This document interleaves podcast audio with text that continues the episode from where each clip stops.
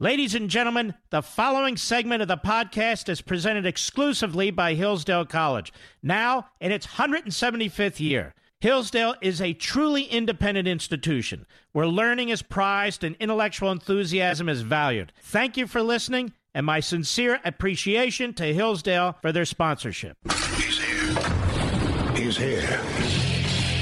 Now, broadcasting from, the underground command post, deep in the bowels of a hidden bunker, somewhere under the brick and steel of a nondescript building, we've once again made contact with our leader, Mark Levin.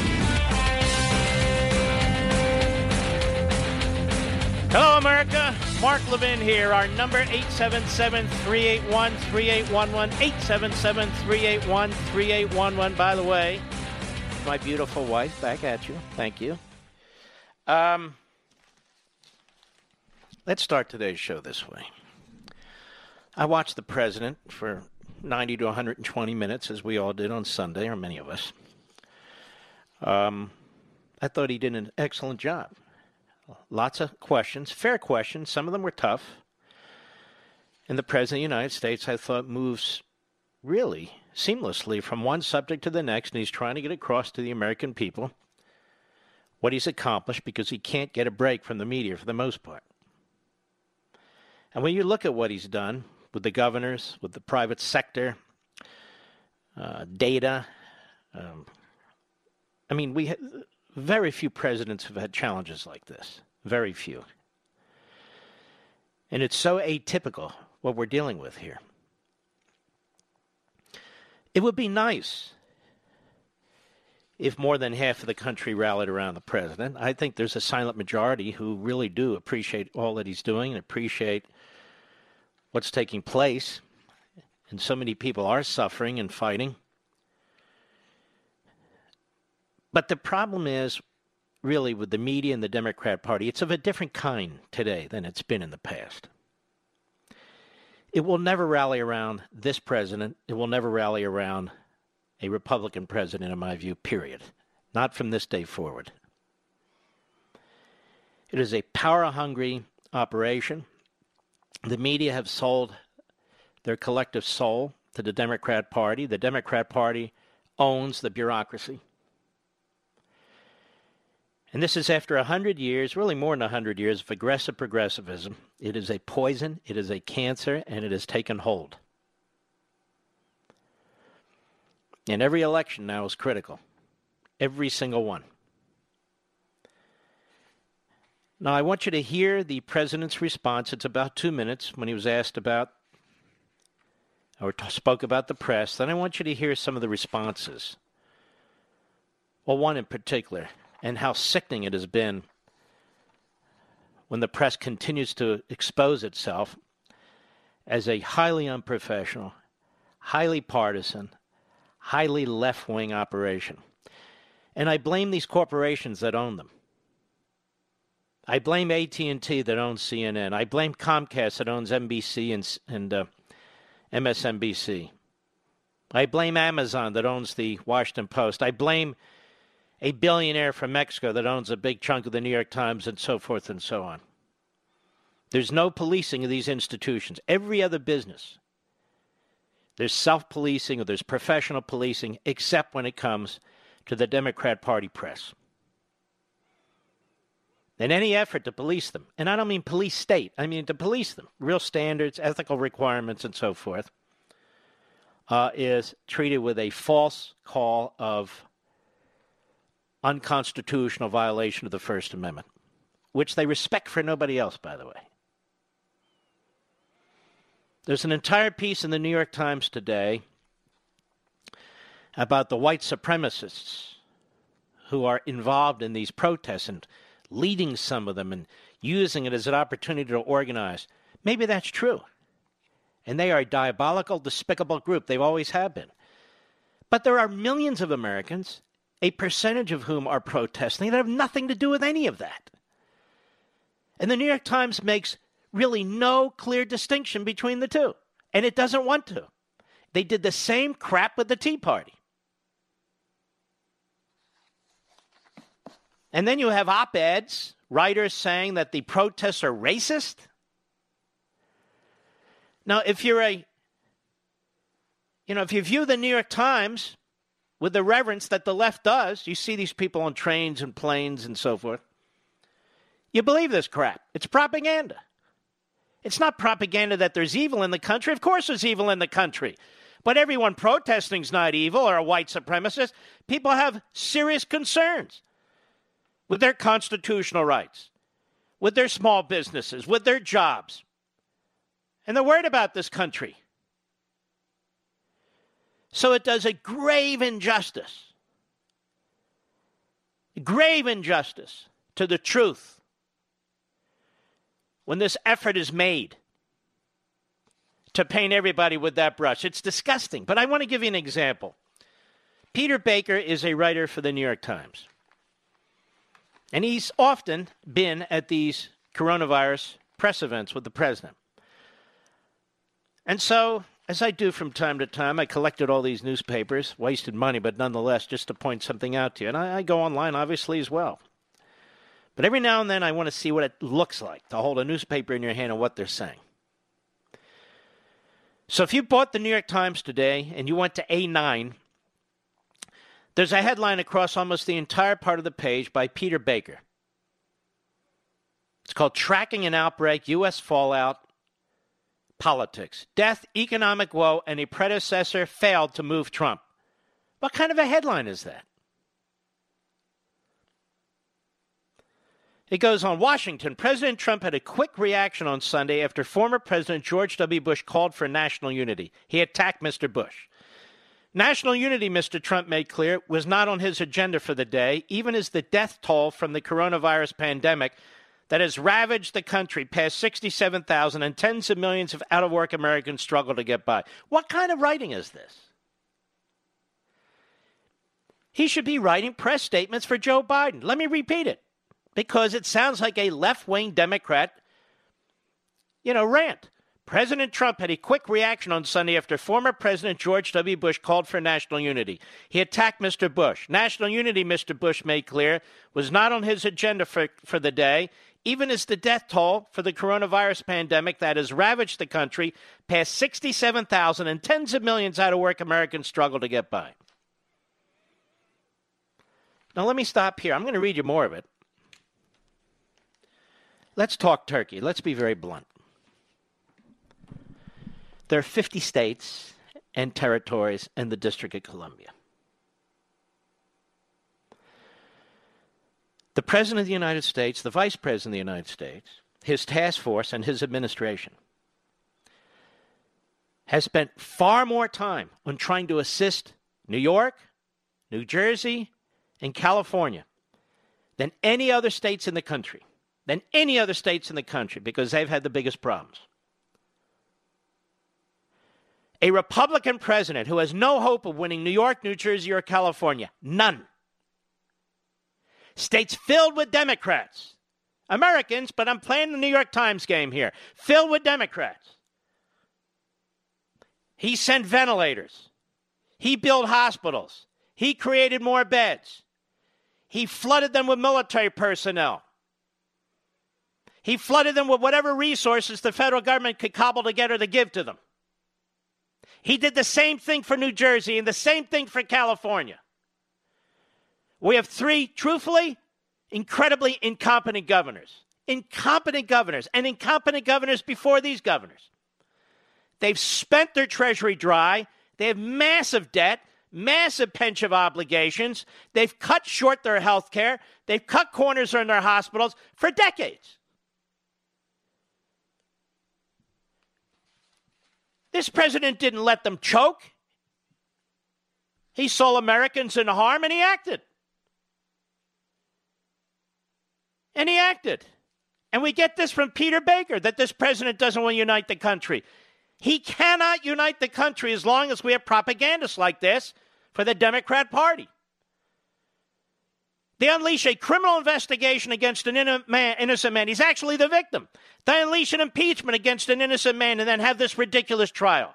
They're subpoenaing him. They're attacking his kids. They're attacking his businesses. And this guy has the nerve, the gall to write about Trump doesn't want unity. Of course he wants unity, but he has to defend himself. There was no reason for George W. Bush to release that video other than self aggrandizement. And in that video, which I watched, he has himself somewhere in the middle of it on 9 11. This is a family that has voted against Trump. This is a family that has tried to sabotage Trump. This is a family that hates Trump. You might say, well, for good reason. Okay, but that's not unity. Only now does Bush open his mouth. Not at the beginning of the virus, not what Trump's under vicious assault on impeachment, the Constitution's under attack, the FBI sends spies into his campaign, lies to the FISA court. The FBI director, Comey, is the Svengali in charge of most of it. George Bush didn't issue a video then. He didn't make a statement then. Let's go on with Peter Baker's piece. Third paragraph. Amid the death and devastation, the president was busy not only assailing Mr. Bush, he wasn't busy assailing Mr. Bush. He put out a tweet that takes about 14 seconds. But another predecessor as well, embracing a fringe conspiracy theory to accuse former President Barack Obama of masterminding a hoax to take him down. That is a fringe conspiracy theory? I don't know, Peter Baker. Has Mr. Obama ever been under oath? Has he ever been questioned? Has his records been subpoenaed the way the presidents have? It was his administration, after all. It was his FBI, his Department of Justice. He was the head of the DNC. But it's a fringe conspiracy theory, ladies and gentlemen. It's amazing. In the Obama Biden administration, all of this lawlessness took place. And neither man has ever had to sit for any kind of serious questioning, ever. And to suggest they should, that's a conspiracy theory. Mr. Trump also attacked a prominent congressman, denigrated the news media, and threatened to withhold aid to states hard hit by the virus unless they bowed to his demands on immigration policy. See how they write? When Obama's in office, if you don't bow to his policies on immigration, or the environment or on quotas or on a thousand other things, you didn't get money either. So unless Trump pulls a Larry Hogan and moves hard left and plays the game of the left, the formerly moderate governor of Virginia, the only way he could save himself was to move hard left. And now the Washington Post praises the man.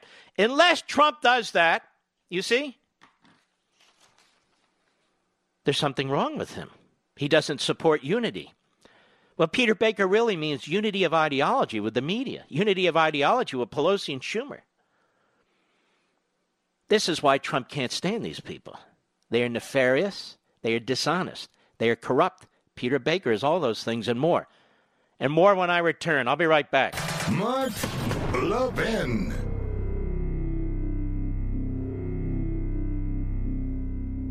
If you and your family are finding yourself at home with extra time on your hands these days, I know an excellent way to fill it. Take a free online course from Hillsdale College. Hillsdale offers dozens of online courses on topics including the U.S. Constitution, economics, history, and literature, right in your own home, on demand, and absolutely free of charge. Hillsdale students learn the inspiring history of America. Now you can too with Hillsdale's newest free online course. The Great American Story, A Land of Hope. Learning and teaching our children about America's past is essential for preserving liberty in the future. Register right now to take this free online course, The Great American Story. It's a production masterpiece, and it paints a picture of America as a land of hope founded on high principles. This course and dozens of others on a variety of topics are available to you and your family for free right now Go to levinforhillsdale.com, L E V I N for Hillsdale.com.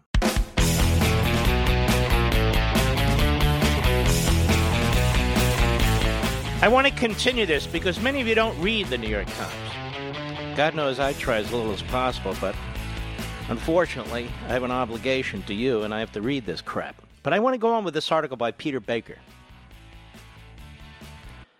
It's a major news article.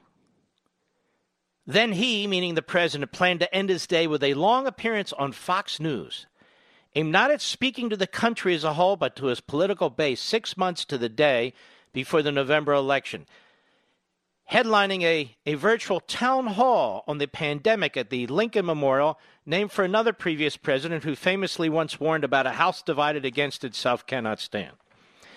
Is there any news in that whatsoever? Look how he trashes Fox News. Look how he trashes Republicans and conservatives. I mean, Trump has 96% support among Republicans. Look how he trashes news colleagues Martha MacCallum, Bret Baier. Just blows them off because they, they try to isolate, segregate, and attack. So far, you've had no news. The message of the day underscored once again that Mr. Trump does not view the presidency in the same way as its previous occupants, favoring combativeness over conciliation, even in times of national crisis. For Mr. Trump, it is a formula that has worked and one that finds him at his most com- comfortable and confident. You know, I know the president enough to know that's not true that he he is he he, get, he gets frustrated with the media and others, and he fights back. But you know, just to show the complete lack of context and history by this Peter Baker,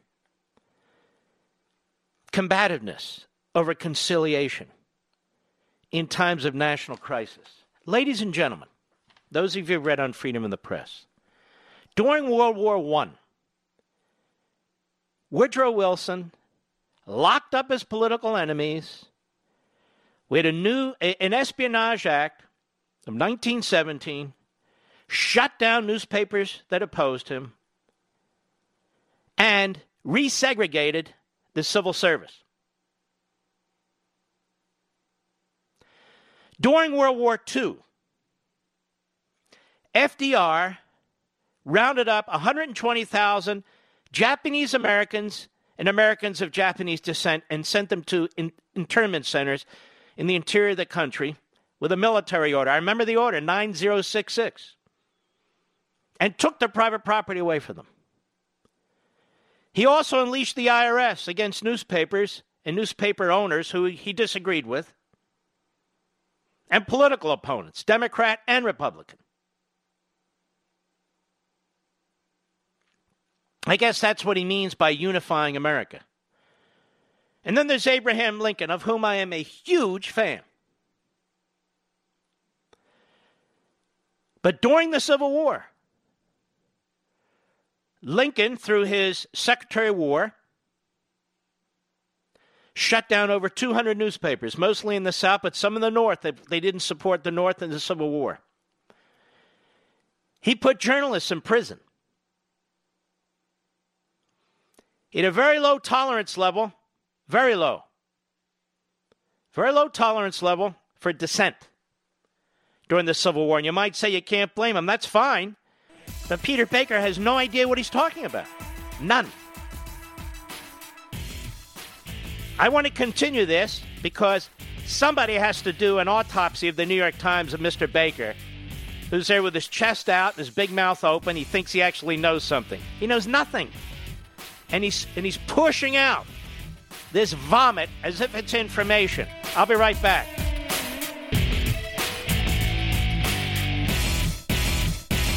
If you and your family are finding yourself at home with extra time on your hands these days, I know an excellent way to fill it. Take a free online course from Hillsdale College. Hillsdale offers dozens of online courses on topics including the U.S. Constitution, economics, history, and literature, right in your own home on demand and absolutely free of charge. Hillsdale students learn the inspiring history of America. Now you can too with Hillsdale's newest free online course, The Great American Story A Land of Hope. Learning and teaching our children about America's past is essential for preserving liberty in the future. Register right now to take this free online course, The Great American Story. It's a production masterpiece, and it paints a picture of America as a land of hope founded on high principles.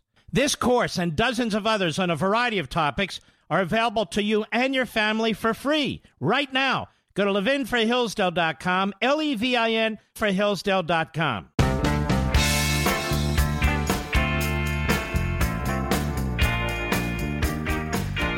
The voice of sanity in an insane world.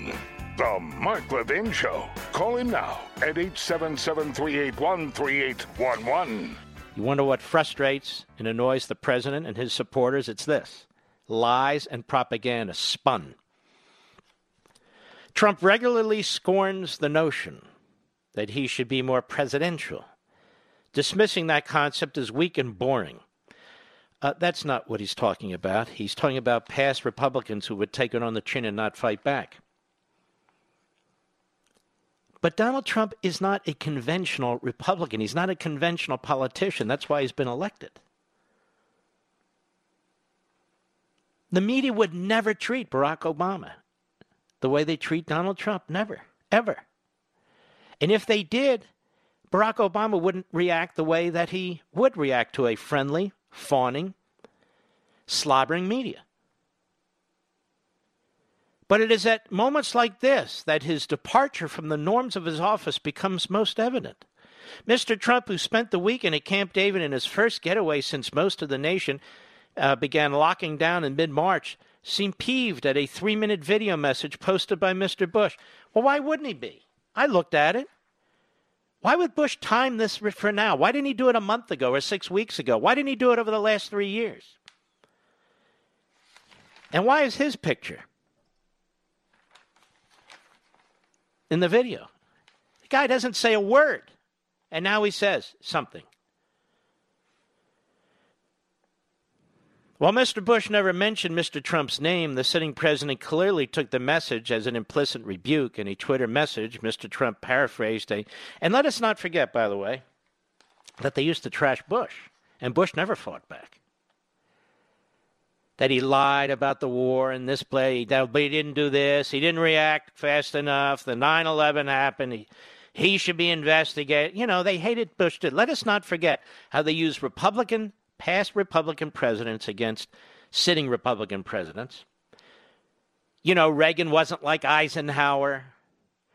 Bush 41 wasn't like Reagan. Bush 43 was nothing like his father. Trump's not like any of them, you know, that kind of crap. Good job, Peter Baker. True to form. Mr. Trump also reposted messages attacking Representative Adam Schiff, Democratic Californian, the leader of the House managers, who prosecuted the president at his Senate impeachment trial this year, and vowing to deny federal money to bail out states that maintain sanctuary policies protecting some illegal immigrants. What is wrong with any of that? Notice there's no context. What exactly did Adam Schiff say and do? Adam Schiff is now preparing to run another investigation. And what Adam Schiff said and what Adam Schiff has done is un American and has harmed the country greatly.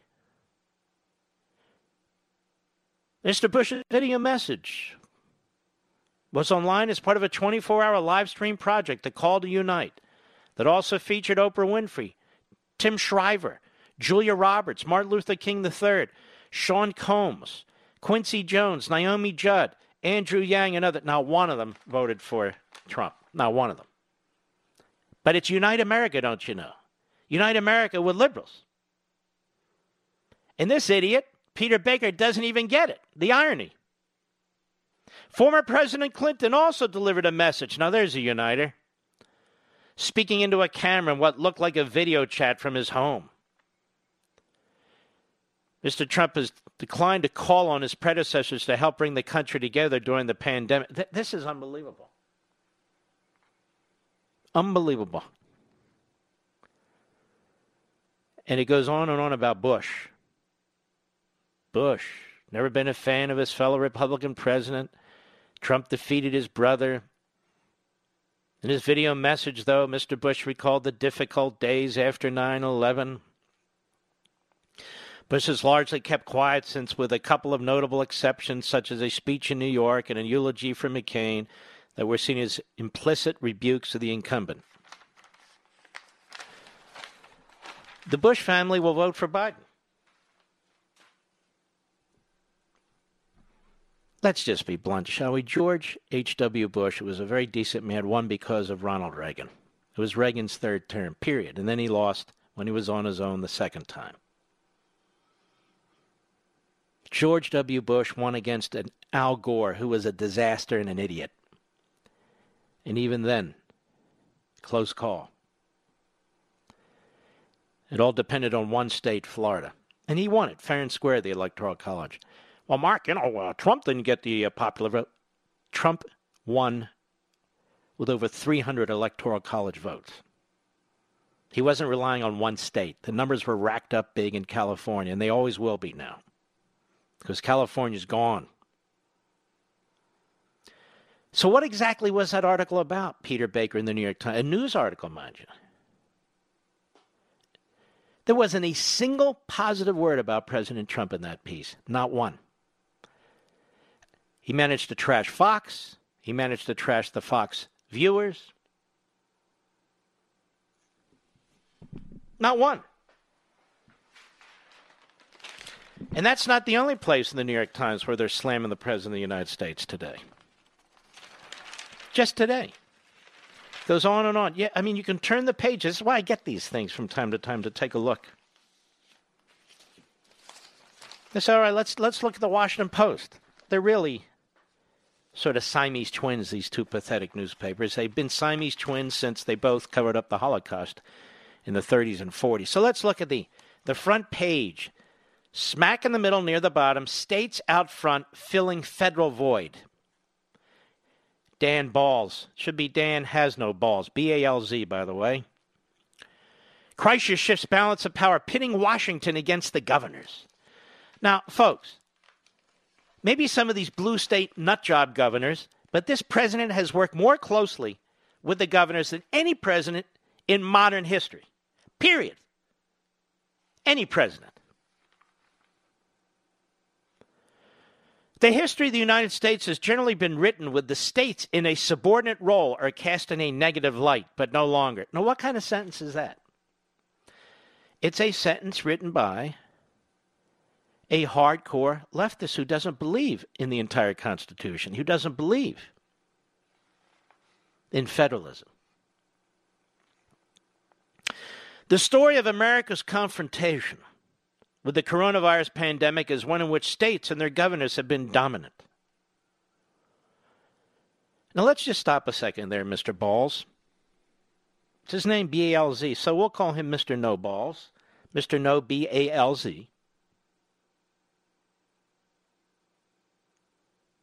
Let's ask a question. What if the president hadn't acted? What if the president hadn't filled the void? What if the president hadn't provided the resources? What if the president hadn't coordinated with the governors? What if the president hadn't pressured foreign countries and many businesses to produce masks and other PPE or PPP, depending on what newspaper you read? New York would have been lost. California would have been lost.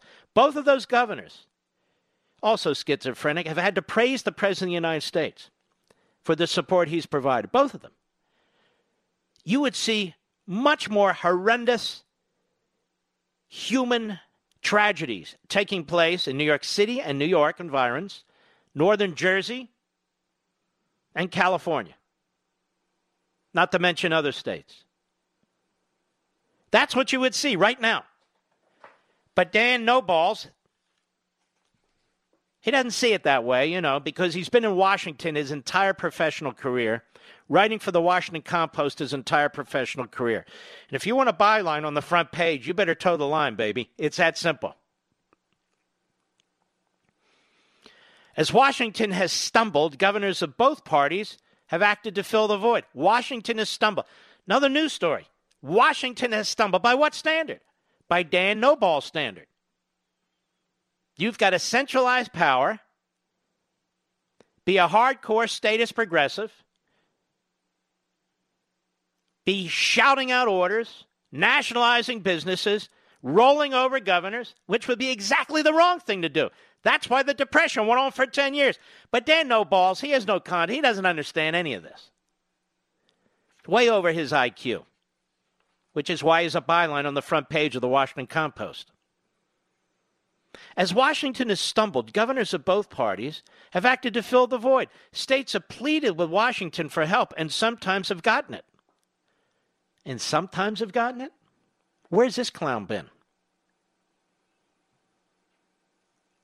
You know, I don't know if Dan Noballs is one of them. I would doubt it. He, he sounds like a highly moral, ethical, and stand up guy. Uh, but, you know, they, they, they have a little bit of a, an odd thing that goes on in Washington on their computers. Have you heard about this, Mr. Producer? All these people looking at porn all the time. Now, I'm not saying Dan No Balls, and in fact, I'll defend him. I'm sure it's not him. But they're obviously not watching these pressers. They're not watching anything. They're really not digging into anything. As often, however, the tensions and disagreement between the state leaders and the federal government, especially with President Trump, have come to define the crisis. No, they haven't, you idiot. As Trump dallied, as Trump dallied, now you understand this is where the campaign is. Trump dallied, he failed to take lead, he failed to coordinate properly, he failed to move early, killed more people, caused more mayhem, and everything else that that results from what's taking place. And of course, the economy is in serious trouble. Over 30 million people applied for unemployment insurance. That's because Trump hasn't handled this right. The economy is on him. The virus is on him. The Democrats, who are hiding under their desks in their various mansions at the uh, Napa Valley uh, winery of Nancy Pelosi and all the rest, they're all right. I mean, can't attack them, ladies and gentlemen. They they want nationalization, centralization, dictates up the wazoo. As Trump dallied, governors moved on their own to order the residents to stay at home. Mr. No Balls, I have a question for you as a constitutional matter. What authority does a president have to order citizens of states to stay home? And can you name one president who's ever done that? under any circumstances, the Spanish flu of 1918? I'm aware of no authority in the Constitution where a president has the power to authorize residents to stay, eh, citizens to stay in their residence, or for that matter, to shut businesses. And it wasn't that long ago when Andrew Cuomo very inarticulately was slobbering out there that he president doesn't have any of that power. And that's, hey, federalism, just give me money. Federalism. So Dan No Balls doesn't even know what he's talking about. And this is a piece on federalism. When the president threatened to force states to lift those restrictions, governors resisted. When Trump supported protesters demanding that their states be opened, that's not what he did. It was the Trump administration, no balls, who put out the guidelines. And the president has said that states need to look at the guidelines and, wherever possible, open, not to be so uh, authoritarian. This drives the left nuts because fascism, in support of big government, let me paraphrase uh, Barry Goldwater, is no vice when it comes to the Democrats. We'll continue unraveling Dan No Balls at the Washington Compost when we return. I'll be back. Mark Levin.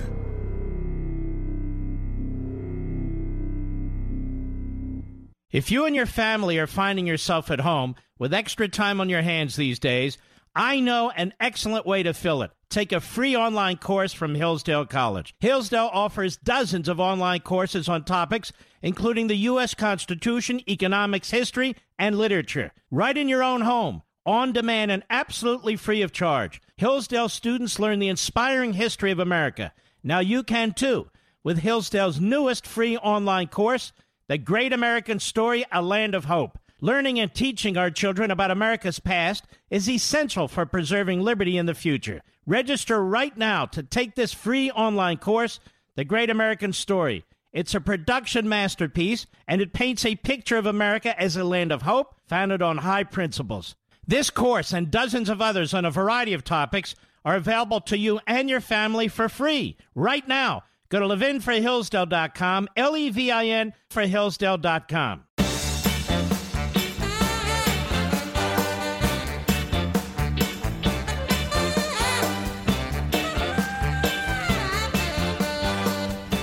So, we dealt with the New York Slimes, Peter Baker, fraud, and now we're at the Washington Compost.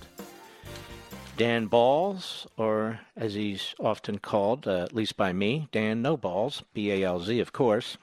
We don't use profanity here. We'll go on to his spectacular news piece in the Washington Compost. This display of state power is very much as the founders intended when they established the nation, just as they created checks and balances at the national level among the legislative, executive, and judicial branches. I guess he thinks people read the Post are idiots, and maybe they are. Over time, the federal government has regularly usurped the broad authority given to the states, often to wipe away problems or correct historical injustices. He doesn't even understand history that the federal court, called the Supreme Court, was the court that ruled in Plessy versus Ferguson and also upheld slavery. this guy. This spring, the balance of power has been flipped, with states forced to compensate for failings at the national level. See this? There's failings at not failings in New York, not failings in California, not failings in New Jersey or Illinois or Michigan. No, failings at the national level because Trump is the president, you see. This is the narrative. So if you're a liberal Democrat, you love this newspaper. Like you love the New York Times. They're, they're great, right? Those federal deficiencies reflect an absence of readiness and sometimes a lack of interest and competence on the part of the Trump administration. The deficiencies have been compounded by a president given to issuing conflicting advice, attacking individual governors, and making wildly misleading and outright false statements, as when he suggested that scientists should explore injecting disinfectants into people to combat the virus. We've been through this. That is a lie. That's not what he said. It's certainly not what he meant but they can't help it. This is the big lie, or big lies in this case.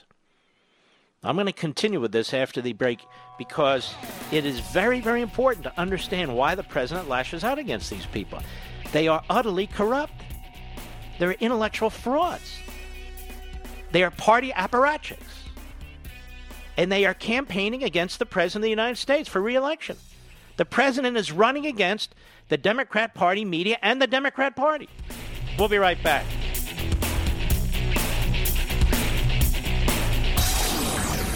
From the Westwood One Podcast Network. He's here. He's here. Now, broadcasting from, the underground command post, deep in the bowels of a hidden bunker, somewhere under the brick and steel of a nondescript building, we've once again made contact with our leader, Mark Levin. Hello, America. Mark Levin here. Our number 877-381-3811.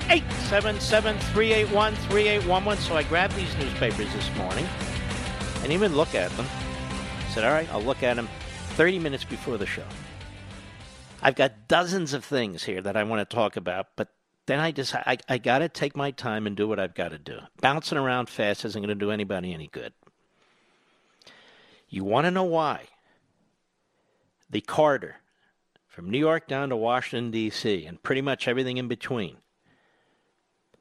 pushes the news, pulls the news, prods the Democrats, sides with the Democrats, celebrates the hostility against Trump. You're hearing it. I just told you what the New York Times said. Peter Baker, one of their top reporters, is a disgrace and a disaster and a liar. And now you're seeing Dan Balz, aka Dan No Balls, same exact thing. They could write the same exact article. And this is what people are reading. This is what they see and hear. Propaganda. Dan Balz, aka Dan No Balls, he goes on. He quotes Governor Pritzker, among the worst governors, who sends his family on a private jet to Florida when he's telling everybody to hide under their kitchen table. Quote, what I can say is we've had very little leadership with regard to the coronavirus crisis from the federal government, said Illinois Governor J.B. Pritzker. The first term governor recently reviewed the history of presidential leadership in times of crisis. Quote, each of them understood the importance and power that the federal government has to move the country in a single direction toward victory. I've seen nearly none of that out of our president. And yet, no balls could have quoted Newsom, could have quoted Cuomo, could have quoted Murphy out of New didn't quote any of them. Because Pritzker fits his narrative. Now, I want you to think a second about what these fools are pushing the centralization of decision making on when as an example. When to open up this economy or that economy. A president, whoever, whomever the president is, his staff, his experts can't possibly know the details of what's taking place in Idaho, in Oklahoma, in Texas, in Florida, in New York, in California, in Rhode Island, North Dakota, South Dakota, Kentucky, Georgia, Wyoming, Oregon, Washington State, New Mexico, Arizona, and on and on. They can't possibly know.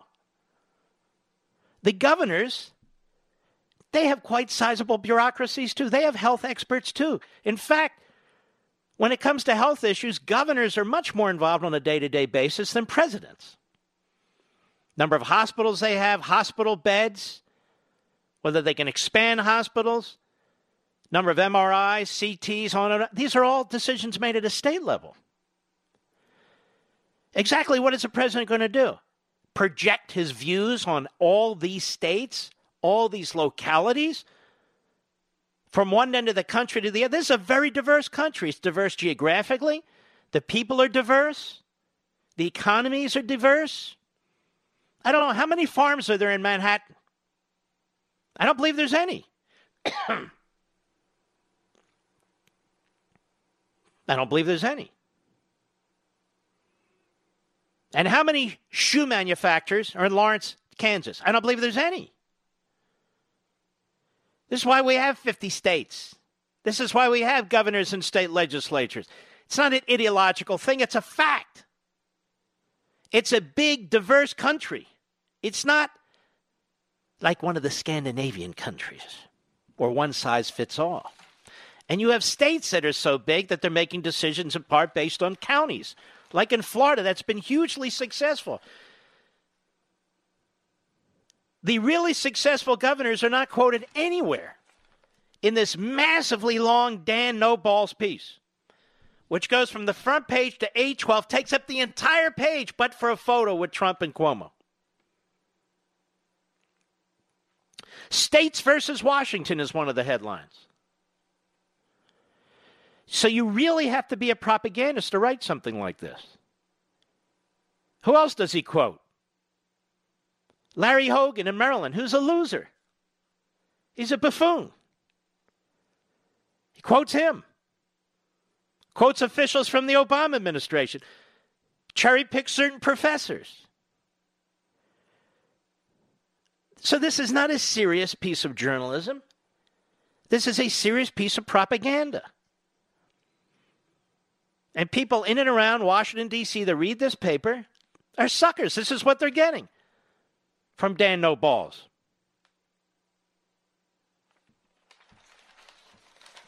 What's happening now with the various states is crucially important.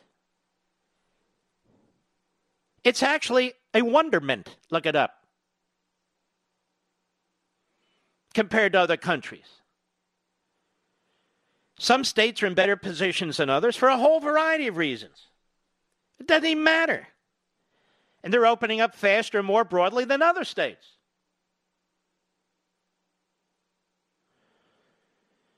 Some states and cities are in worse shape, either because of nature or because of the mismanagement of this virus early on. But whatever the reason, presidential fiats and directives to all the states, all the counties, all the cities would be a disaster. It would literally be a disaster right now. Thank God we have federalism. Thank God. Can you imagine every state being treated like Michigan or every city being treated like New York? It would be absurd. And by the way, some of the blue states are starting gradually, reluctantly to open up now. Are they now not following the science?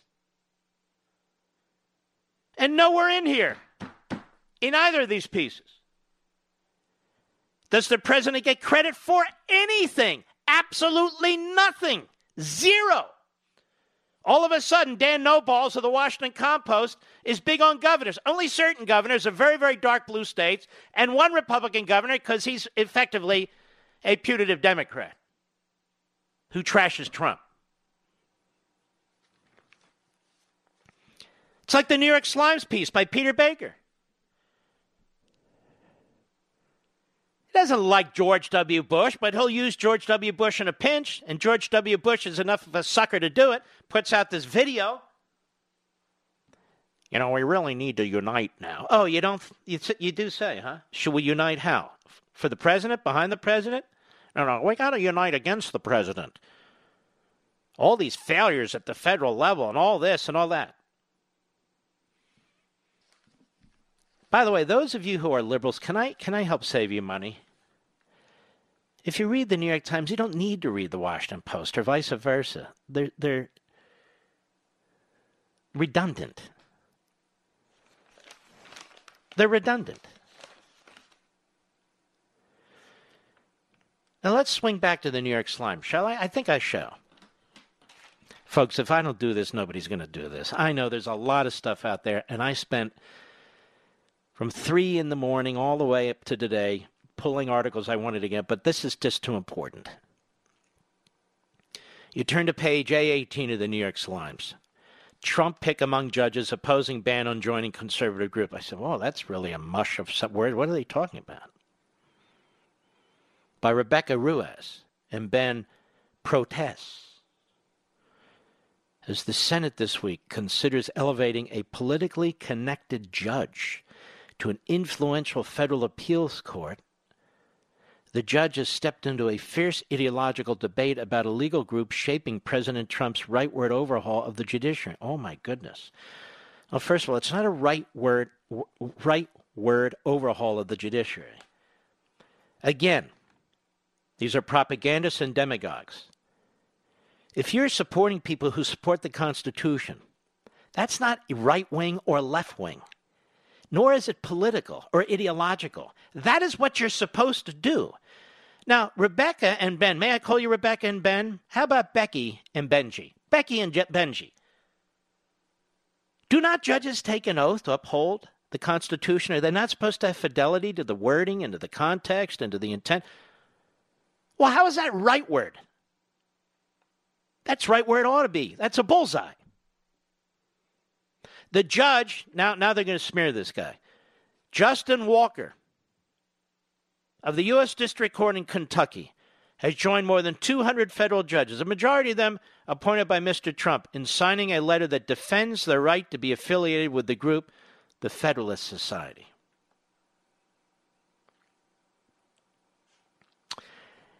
This is a an article that is the top half of the entire page with photos on A18. The Federalist Society. What's wrong with the Federalists? Are, are they Marxists? No.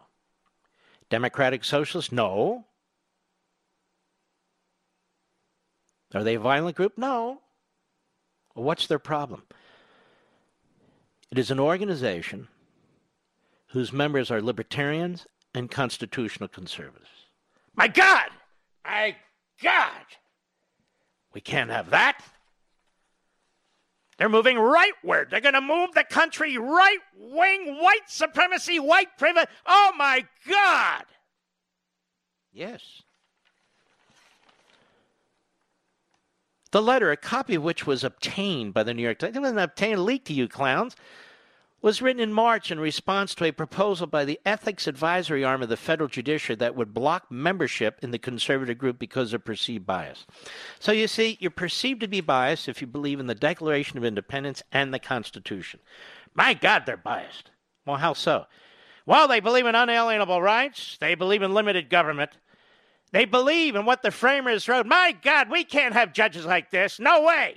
Federalist Society, what the hell? Meanwhile, look at the reprobates the Democrats put on the court left wing hack professors, left wing hack lawyers. Look at this Berman in Washington, D.C., an Obama appointee. They never talk about left wing judges. Well, they want to move the court uh, left wing with these uh, left wing uh, judges that, uh, that, that support the American uh, Civil Liberties Union and, and other uh, groups like that. And it's become quite controversial. And the Center for Judicial Ethics and uh, and and uh, urinals, uh, they uh, they believe very very strongly now that you should not be members of this group. And this guy, this judge who wants to be elevated, dared to sign a letter with 200 other federal judges saying, no, I can be a member of this group. So what they're trying to do is destroy the Federalist Society. This is what they did. They want to destroy Fox News. They want to destroy conservative talk radio. They want to destroy protests by average Americans who have small businesses and want to open them, or average Americans who want to get back to work. We have to destroy them, whether they call themselves the Tea Party. Got to destroy them. Got to destroy Trump. Got to destroy his family. Got to destroy everyone around Trump. This is the media. And this judge, this guy, why he wants to remain a member of the Federalists. My God! You got a man who headed the CIA that voted for a communist under Obama. Oh, that's all right. That, that Brennan, he's a hell of a guy. That's very sharp. But that was years and years ago. We don't worry about that. Now, a reasonable and informed public would view judges holding membership in these organizations to hold, advocate, and serve liberal or conservative interests, the panel said in its proposal. What a joke. We have a member of the United States Supreme Court. Hollywood makes a movie after her. They pretend she's working out in the gym. She's holding on as long as she can, hoping the Trump administration goes. They give her net RBG. Oh, RBG? What the hell's that? Oh, Ruth Bader Ginsburg. Oh, like AOC, like LBJ and JFK. Oh. When you get three letters, so you've made it. Oh, RG, what? Oh, yeah. RBG. She was general counsel of the American Criminal Liberties, I mean, American Civil Liberties Union. Did they object to that? No, I don't believe the New York Times had a problem with that. How about the Federal Advisory BSBS? Did they object to that? No, not in the least. The Federalist Society promotes the Constitution and the Declaration, ladies and gentlemen. That's what it does. Among lawyers. And the New York Slimes wants to make it controversial. What a bunch of totalitarians. I mean, honest to God. We need to centralize decision making. We cannot allow these protests. No, no, no. And, then you can't be a member of the Federalist Society. And no, and this Fox News uh, and talk radio. Dangerous times. I'll be right back. Mark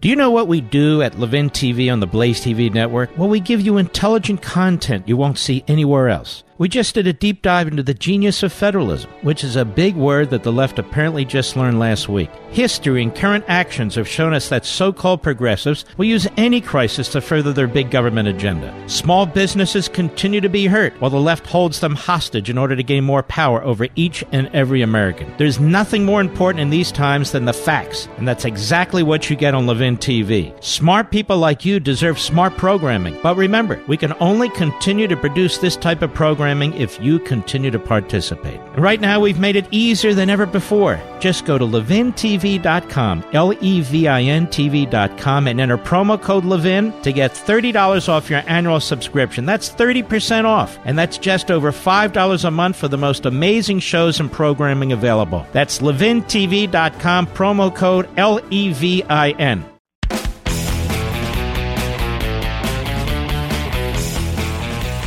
You want to know the most powerful source of revenue? Money. Most amount of money is donated from what group to the Democrat Party and Democrat candidates? Do you know, Mr. Producer? The trial lawyers. Not the unions. Their NEA comes in a close second. The trial lawyers. And so here we have, paging through, now ink all over my hands, Maybe I should sue the Washington Compost to New York Slimes. It seems dangerous. The top of the editorial page today. Exploiting a crisis. Mr. McConnell should not use the pandemic to advance his tort reform agenda.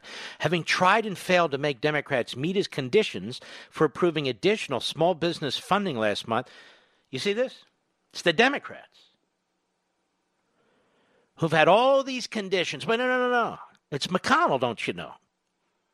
Senate Majority Leader Mitch McConnell appears intent on staging yet another partisan showdown over federal coronavirus relief when the upper chamber returns to Washington on Monday today. That issue is aid to reeling state and local governments, possibly hundreds of billions of dollars worth, which Mr. McConnell previously linked to allowing state bankruptcy, only to meet with resistance from both Democrats and Republicans. Now, the majority leader says he's open to aid for states, but only if it's tied to legislation limiting employee and other lawsuits over alleged coronavirus safety failings at opening businesses. Safety failings? You see, for the New York Slimes, the only good business is a dead business because they were dead and somebody bailed them out.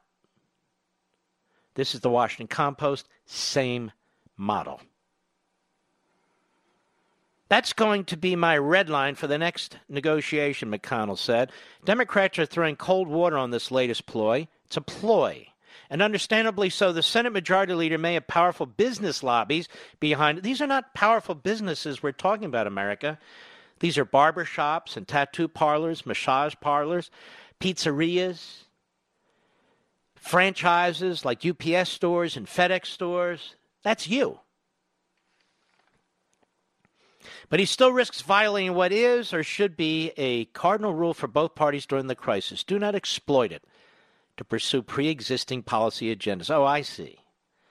So Nancy Pelosi has an arm's length list of policies. They're the ones that slow down the money I didn't really have a problem with it, but they're the ones that slowed down the money to all these entities. And now Mitch McConnell says, wait a minute, we, we need to protect some of these. You know how many lawsuits have been filed so far? As fast as we can count against businesses of every size? Almost 1,000 because of the slip and fall ambulance chasing Democrat Party slip and fall trial lawyers. So I've been watching these riots around the country. I'm absolutely sickened. I'm sure most of you are. You know, John Locke once said, Law is not to abolish or restrain, but to preserve and enlarge freedom. Where there's no law, there's no freedom. You want to let rioters burn down your cities? There goes your freedom. You want to get rid of cops? There goes your freedom. You want to elect Joe Biden? There goes your freedom. As you've heard me say many times, I have a liberty agenda.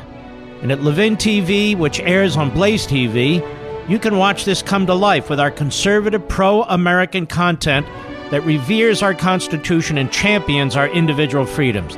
This is what we do each and every day. And there's never been a better time to check us out. Just go to levintv.com, L E V I N TV.com, and sign up today for a free 30 day trial. That's right, we're going to give you a full month of Levin TV and all the other great shows on Blaze TV at no cost to you but only if you subscribe right now at levintv.com.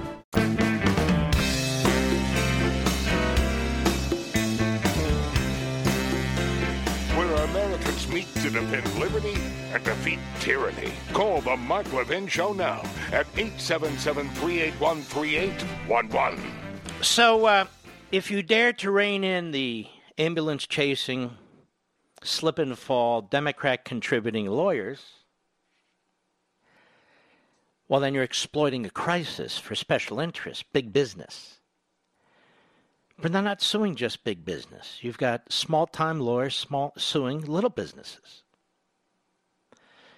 The problem is, ladies and gentlemen,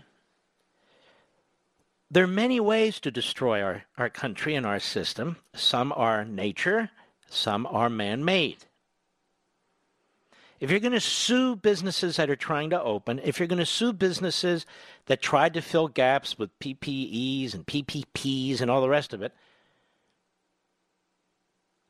then you're destroying yourselves from within. Why? To protect the trial lawyers?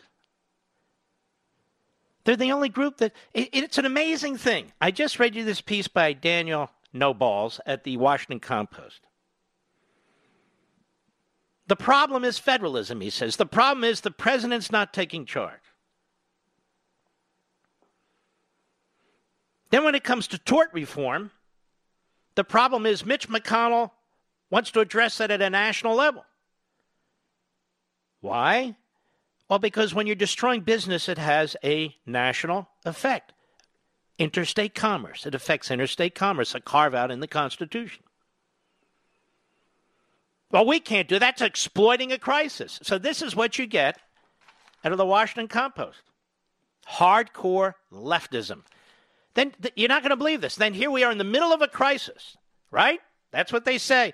The editorial underneath, let's hear from Mr. McGahn. I, I almost broke my neck. What?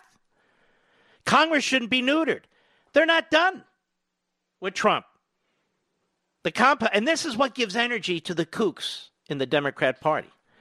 Because the Washington Post is not reporting, it's not even opining about things that have happened. It is pushing an agenda. In its news pages, you can't tell this Dan No Balls from the editorial page in the Washington Post or Peter Baker. Two months ago, a three judge panel of the U.S. District Court of Appeals for the District of Columbia Circuit, the second most powerful court in the land, issued a ruling that would neuter Congress's ability to investigate presidential wrongdoing. Two weeks ago, so they're backing Nadler, they're backing Pelosi. It goes on and on. I'm not going to waste my time on this. That's their second editorial.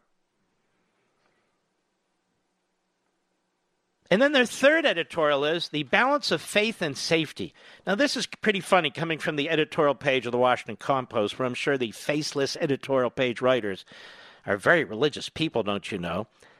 They don't know anything about evangelical Christians, Orthodox Jews, you name it, on and on, but they, they doesn't matter. Religious expression is protected. Oh, thank you. But it should not endanger public health. When Antifa's out there beating everybody's brains in, do they say, hey, look, protest is protected, but it should not endanger public health?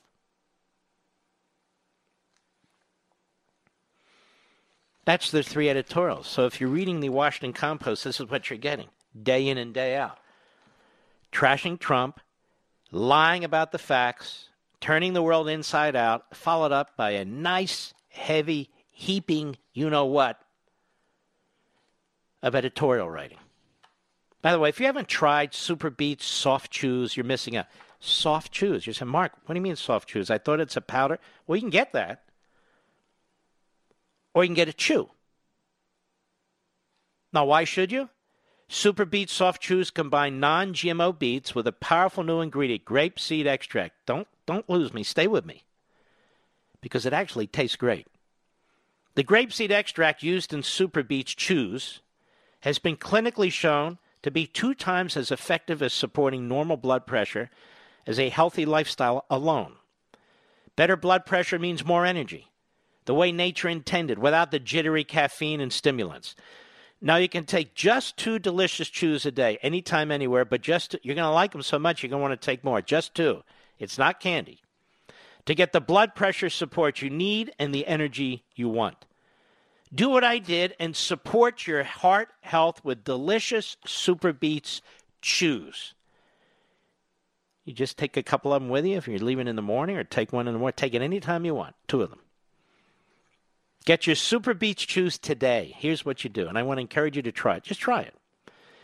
Go to levinsbeets.com. All right, that's L E V I N S B E E T S.com. Levin's com. And when you buy two bags, they'll throw in the third one for free. That's levinsbeets.com, L E V I N S B E E T S.com, levinsbeets.com. Want to hear more?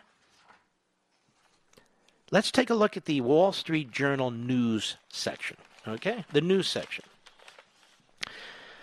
I could be doing a ton of this every day, but I'm not. I just want to show you what goes on here. Not the editorial page, which is usually quite good, the news section. You go to page A3. Listen to this headline right in the middle of the page. You can't miss it. Biden accuser weighs her response. And they have a picture of Tara Reade. Tara Reade, when she was in her 20s, was a beautiful young woman. She's still, in my view, a beautiful woman but she's very heavy. She's gained some weight. Hence the headline Biden accuser weighs her response. You see that, Mr. Producer? Weighs her response. Why would you put that word in there? No, this isn't idle chit chat. Biden accuser weighs her response, and they have a photo of her right there. They're trying to destroy this woman. The media are trying to destroy this woman. And if they can't destroy they're going to try and push Biden out. There's already piece in the New York Slimes about Plan B. I told you there would be. But regardless of what I said, this poor woman now is under attack because they're betting on Biden as president, and now they're pushing Michelle Obama. They're pushing Michelle Obama to be the running mate. This committee that he put together wants Michelle Obama. I guarantee you there's backroom talks about Michelle Obama. And if he picks Michelle Obama, you're not allowed to criticize her. You can't criticize her. You can attack Melania Trump. You can attack her clothes, her shoes, her purse. The woman knows five languages, is fluent in five languages, and is a self made multimillionaire. And she's beautiful. And they hate her. When is the last time they wrote a piece that was solely and wholly complimentary of Melania Trump? They take these Democrat first ladies, some of them who look, yeah, I mean, whatever, and they promote them. Oh, Mrs. Carter, you're so smart. Or if they're very liberal, like Betty Ford, or if they had issues, they can talk about what. Oh, Betty was great. She was unbelievable. Pro abortion, pro ERA. I've never seen any of, you know, that sort of thing. They hated Nancy Reagan, hated her. But can you imagine Michelle Obama? And then, oh, and she's in line to be president. Oh, it'd be unbelievable. The first woman of color vice president, maybe the first woman of color president. They've got the next 20 years figured out or at least 16. Oh, it would be exciting like nothing else. Oh, Michelle Obama. And by the way, she's made her hundreds of millions of dollars. I've never understood the big uh, yak yak about Michelle Obama. I didn't think she was particularly outstanding. May I put it that way? They always complimented her clothing. I never liked most of it.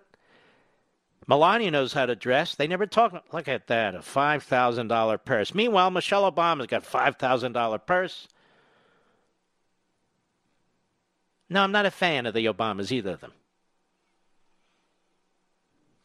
You know, what is it with the Democrats? You know, the husband becomes president and the wife wants to be president like Hillary Clinton. It's like the Perón family down there in uh, whatever, Argentina.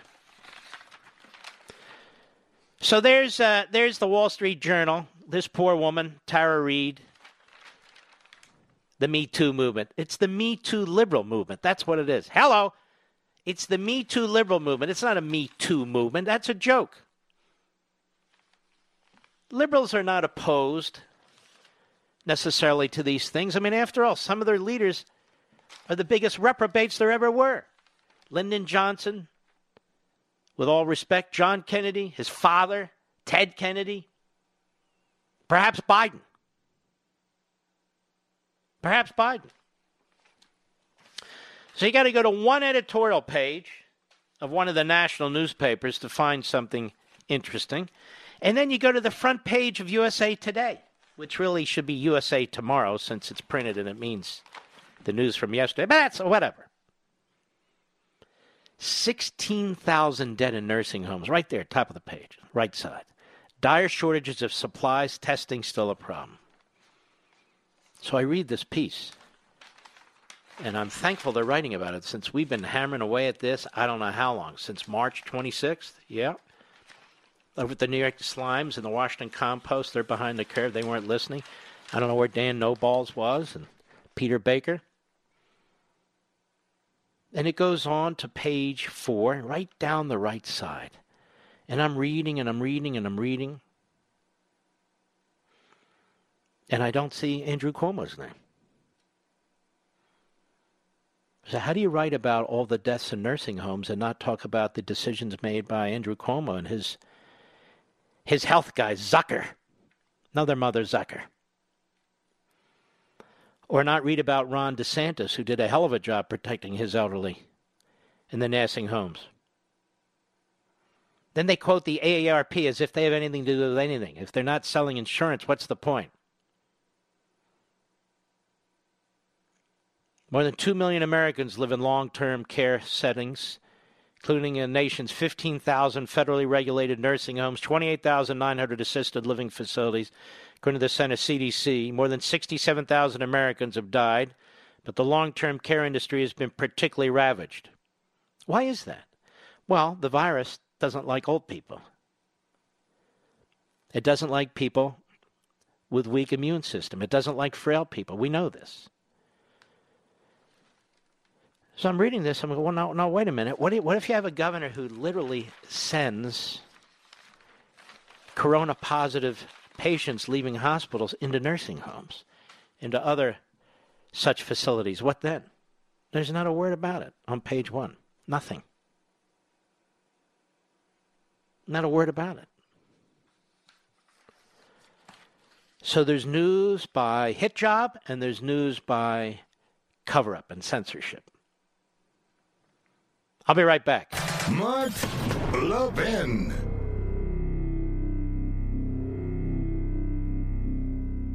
It's been reported that Americans are overpaying on car insurance by over $21 billion. But searching for a better deal can take hours and typically results in a barrage of unwanted spam calls. Until now, thanks to the zebra.com. The Zebra.com is the nation's leading car insurance comparison site because it's the only place you can compare quotes side by side from over 100 providers and choose the best for you in 90 seconds or less. Plus, they'll never sell your information to the spammers, so you won't get all those unwanted calls or emails. You just answer a few questions on a simple, fast form, and they find you the best rates and coverage in your state. TechCrunch calls the Zebra Kayak for auto insurance. Now, the best part is that it's completely free. You can save up to $670 a year using thezebra.com. Whatever your economic situation, the Zebra is committed to helping you save. How much can you save on car and home insurance? Go today and start saving at thezebra.com slash Levin. That's thezebra.com slash Levin, spelled T-H-E-Z-E-B-R-A dot com slash L-E-V-I-N. I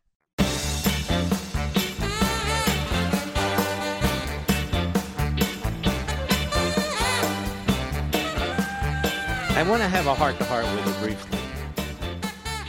I tell you this for a reason.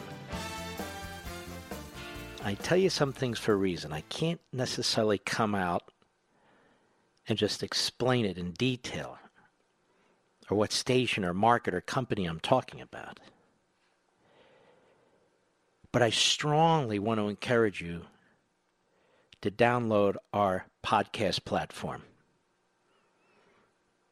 strongly want to encourage you to download our podcast platform. 99.9% of our affiliates are magnificent. Same with the program directors, and same with the companies they're with. They make it possible for you to hear me over the radio. But there are all kinds of things going on in this industry. And in one or two markets, I scratch my head where they want to use infomercials. Infomercials. And either push this show back or in lieu of this show, and also, like I say, 99.9% of these affiliates are smart. They're run by smart people. They're interested in the audience. And so I want to encourage you because I can't talk about the markets yet. I want to encourage you now to do the following. Strongly encourage you. Go to marklevinshow.com. That's the main website, the mothership of my radio system, of my radio broadcast. marklevinshow.com. Click on the audio rewind at the middle of the top of the home page. It'll be right there in front of you at the top, in the middle, of the homepage. Click it. That'll take you to the podcast page. And then you'll have a choice Google Podcast, Apple Podcast, or Stitcher. Some of you, I'm speaking French. It's okay. Just click one of them. Apple, I believe, is the most popular, but there's Apple Podcast, Google Podcast, Stitcher. Link's right there. Click it and then download it. And no matter what, even if some nights when you're busy, you got other stuff to do, I get it. You can always listen on the podcast. You can always listen on the podcast. In other words, you're your own programmer. Our podcast is massively expanding. Our ratings are extremely high. Our ratings on Fox are extremely high. Levin TV, God bless it, is doing better than ever because of you. So, one or two people make bonehead decisions in the industry. I don't want it to affect your ability to listen to this radio show. This is what I love more than anything else in terms of my career radio. Even as a six, we have people, as I said, who write books about talk radio, and I'm kind of a throwaway line, and they think they know me. They don't even talk to me. They don't even know how I began in radio. They don't even know what 16 and 17 years old I was listening to radio, listening to Bob Grant, listening to guys in Philadelphia, Dominic Quinn and Irv Homer, and so on and on and on. That I used to visit the local radio station and watch a friend of mine who had the slot from midnight to 5 a.m. This is when I was 15, 16, 17 years old. They have no idea who I am. Nothing. But you do, instinctively and otherwise. So I would strongly encourage you to do this. And we're going to put this together, and tomorrow we're going to put it up on Mark Levin Show Facebook and Mark Levin Show Twitter. We're going to run a campaign now. I am. For as many Levinites as possible, millions and millions of you. I want you to continue to listen to our loyal affiliates. But I want you to have this in your back pocket, the podcast, just in case. And you can listen to it on any device, really on any computer it's there. MarkLevinShow.com. You got to go there. Click on the audio rewind. It's the middle of the top of the home page. And then pick the podcast page. You'll be on the podcast. Pick the podcast you like. Now, if you're older and you're not sure how to do this, ask somebody who does. It's that simple. If you have a cell phone, you'll be able to listen to this show. A computer, a PC, a Macintosh, an iPad, I can go on and on. I mean, really, if you have uh, if you have uh, a filling in your tooth, you should be able to listen. So I want to encourage you strongly. You might say, Mark, I don't really need this. I, trust me, you do. Just to have it available. And the podcast is uh, is a truncated uh, airing of this program, and so you'll be able to listen to it anytime you want to. As I say, stick with our wonderful affiliates. But always be prepared. Always be prepared. Isn't that what the Boy Scouts say? Be prepared. And I'll be right back. From the Westwood One Podcast Network. Ladies and gentlemen, this final hour of the podcast is sponsored exclusively by AMAC, the Association of Mature American Citizens. Now over 2 million conservative members strong, AMAC believes in and stands up for the values that we care about faith, family, and freedom. Thank you for listening, and please support AMAC. And you can become a member at amac.us slash join. He's here. He's here. Now, broadcasting from, the underground command post, deep in the bowels of a hidden bunker, somewhere under the brick and steel of a nondescript building, we've once again made contact with our leader, Mark Levin. Hello, America. Mark Levin here. Our number 877 381 3811. 877 381 3811. Let's finish up our review of the newspaper, shall we? I think we shall. Here in the top of the Metro section of the Washington Compost, takes three reporters Ann Marimow, Rebecca Tan, and Erin Cox. Hogan, this would be the hapless governor of Maryland.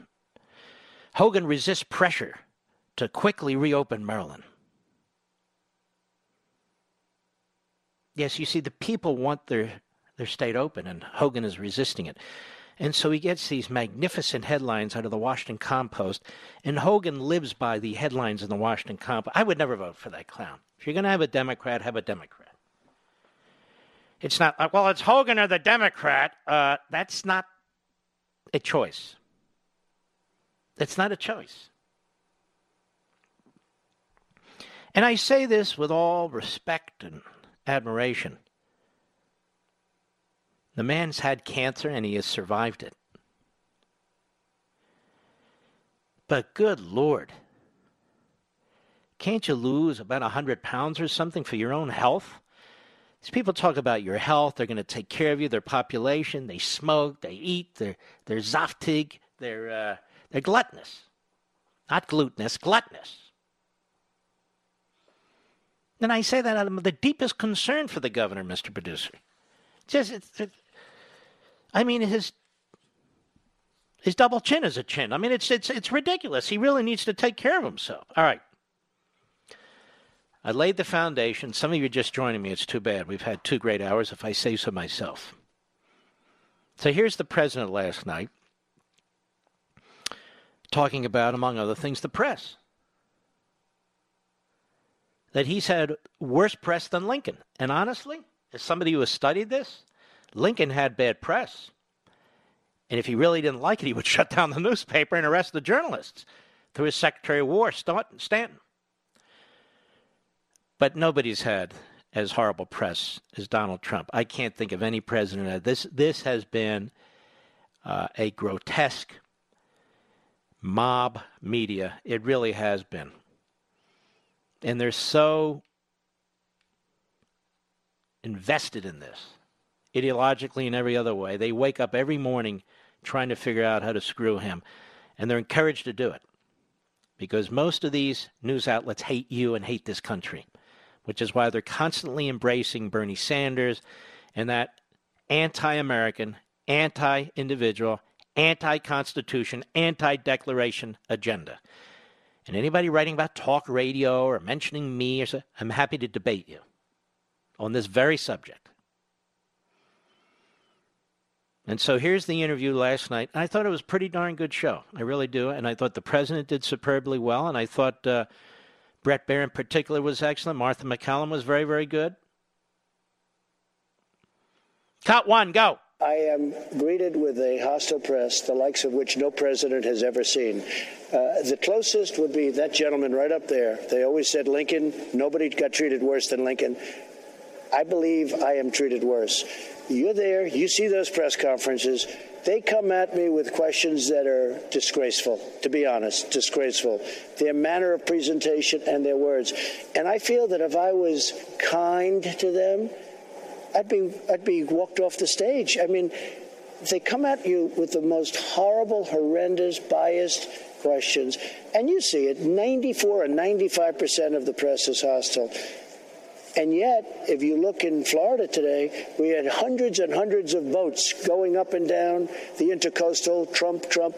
We have tremendous support, but the media is, they might as well be in the Democrat Party. And why, I don't know. We fixed our military, we fixed the vet. You know, if you look at the, the VA, you take a look at what's going on with our vets. They have choice now, and we have accountability. We're able to get rid of people that don't treat our vets well. They, they've been trying to do that for 44 years, and because of civil service and the unions, you couldn't do it the biggest thing is choice. We've, we've done choice where if a vet can't see a doctor quickly, they go outside, they get a doctor, they get fixed up, we pay the bill instead of waiting for five weeks, seven weeks. Look at how well these things are running. We rebuilt our military. We've done, we had the greatest tax cut, biggest tax cut in history. All of the things we've done, and yet we have a very hostile press. And, and you understand, I, maybe you're not going to say it or admit it, and maybe you shouldn't. But nobody has ever seen anything like this. So I really appreciate the question, and I, I very much appreciate the sentiment behind the question. But I'm standing up there, and instead of asking me a normal question, the level of anger and hatred, I'll look at him and I'll say, What's your problem? Mm-hmm. Well, they're liberal, hardcore Democrats who are out to destroy you. That's their problem.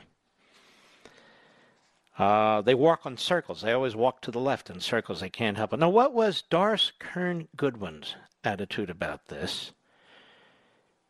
Now she knows everything. Now, of course, her husband was a close confidant of LBJ, and she's been a liberal Democrat her entire life. But there's nobody as brilliant as Doris. Nobody. Wasn't she accused of plagiarizing once? And by the way, I don't say that. I don't know 100%, but I seem to recall there was a problem. Would you check that very quickly, uh, Mr. Call Screener? I don't. I want to correct it if I'm wrong, but I, I seem to think she was accused of something.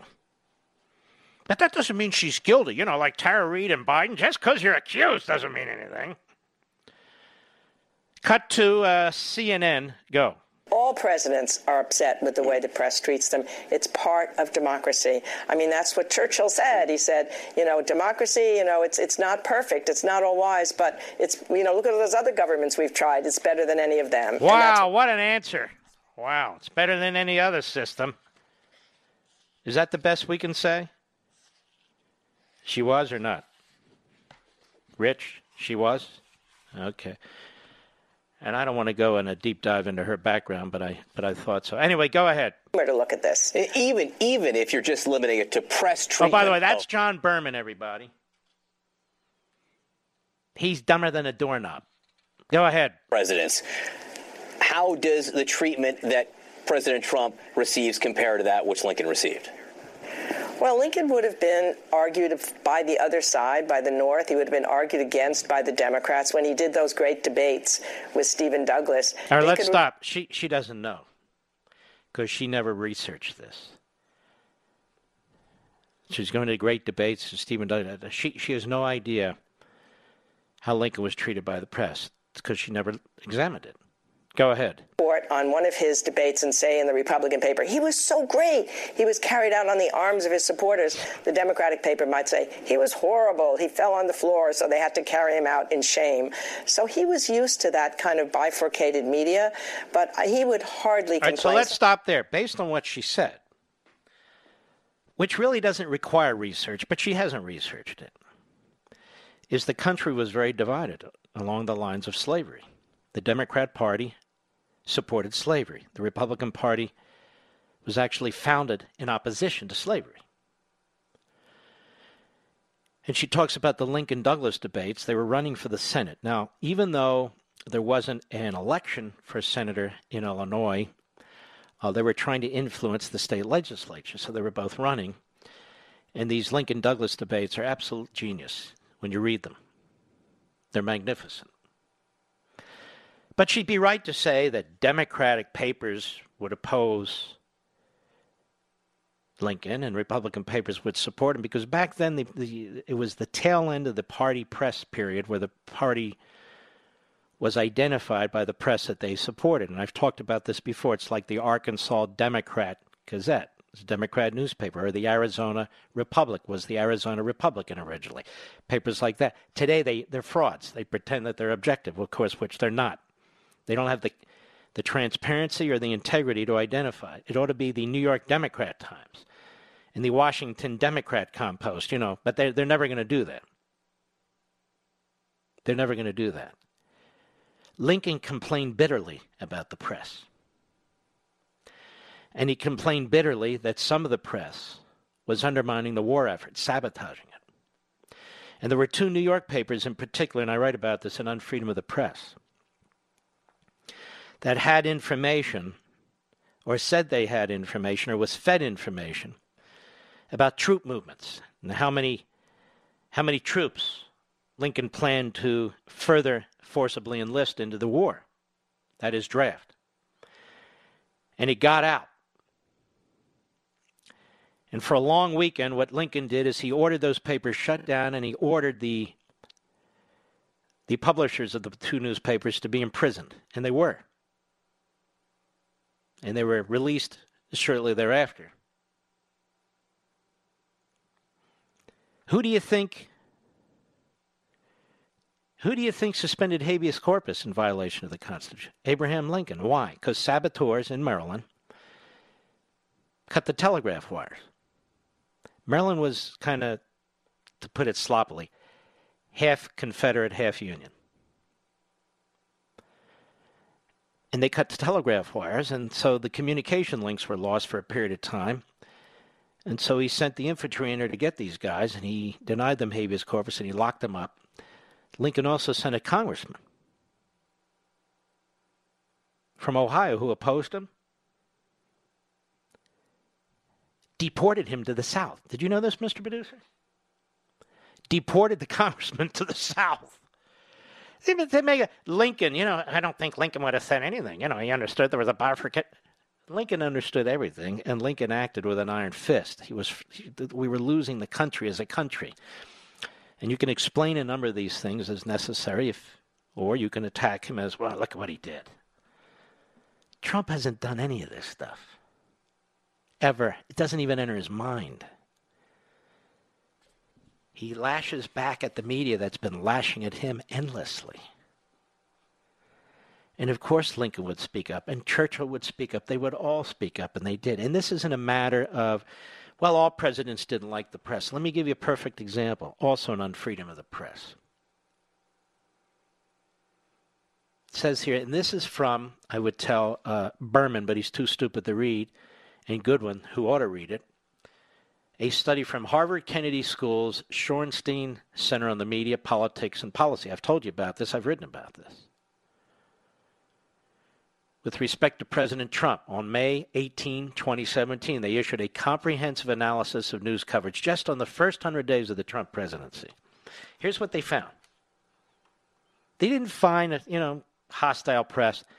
They found a killer press that was out to destroy this man in the first 100 days of his presidency. It's only gotten worse. And I quote from the report Six of the seven U.S. outlets in our study CBS, CNN, NBC, the New York Times, the Wall Street Journal, and the Washington Post are among those the president has attacked by name. All six portrayed Trump's first 100 days in highly unfavorable terms. CNN and NBC's coverage were the most, un- this is their words, unrelenting negative stories about Trump outpaced positive ones by 13 to 1 on the two networks. Trump's coverage on CBS also exceeded the 90% negative mark. Trump's coverage exceeded the 80% mark, negative mark, 87% by the New York Times, 83% negative by the Washington Post, 70% negative by the news pages of the Wall Street Journal. Fox, 52% of Fox's reports with a clear tone were negative, 48% were positive. So 52% of the news not opinion, was negative, 48% was positive. But that's 34 percentage points less negative than the coverage from the other six outlets in their average, which is why they hate Fox. They're not negative enough. Then listen to this line out of the Shorenstein. This is a Harvard Kennedy School production. Listen to this. Trump's coverage during the first 100 days was not merely negative in overall terms. It was, I'm quoting them, it was unfavorable on every dimension. There was not a single major topic where Trump's coverage was more positive than negative. Period. Unquote. Out of a liberal institution trying to do its job. CNN's John Berman must be unencumbered with this information, as is Doris Kearns Goodwin. Lincoln never had coverage like that. Obviously, the Confederate papers, yes, but we're not talking about that. Why? Is the New York Times a Confederate newspaper? Washington Compost? I don't think so. So the president is 100% correct about what's taking place. Meanwhile, you had morons like this uh, Alcindor from National Public Radio who tweets out there and others pick up on it. They all talk alike and act alike, and they're all incredibly stupid, which is uh, to think Trump is very upset with the press that he didn't get as much negative attention as Lincoln did. Lincoln was assassinated. He didn't say negative overall, he said negative press, but they don't care. They lie, they're corrupt. And I'll be right back. Mark Levin.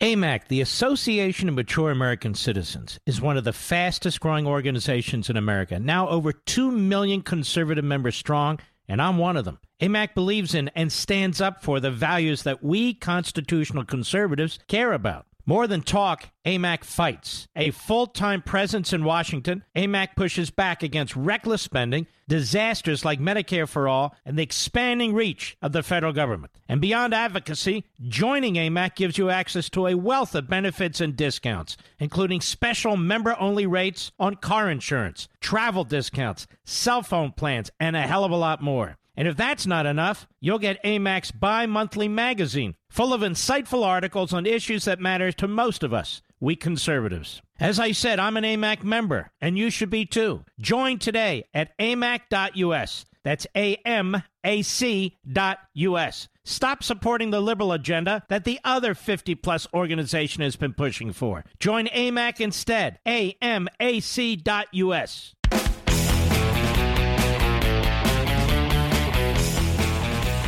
Mr. Producer, somebody told me the governor of Virginia, we're so proud to have this man as our governor, a man that wore blackface and then wore a Klan outfit, apologized, and then couldn't remember if it was him because he realized he was wearing the outfit and nobody could see his face. Wait a minute. That's not me. I, I don't remember. I don't believe I wore that. You don't believe? You don't know? He's the governor. Somebody said they spotted him on a North Carolina beach. During the break, I'm gonna I don't know that, true. I'm gonna I'm gonna take a look. I'm gonna see if I can't dig that up. We'll be right back.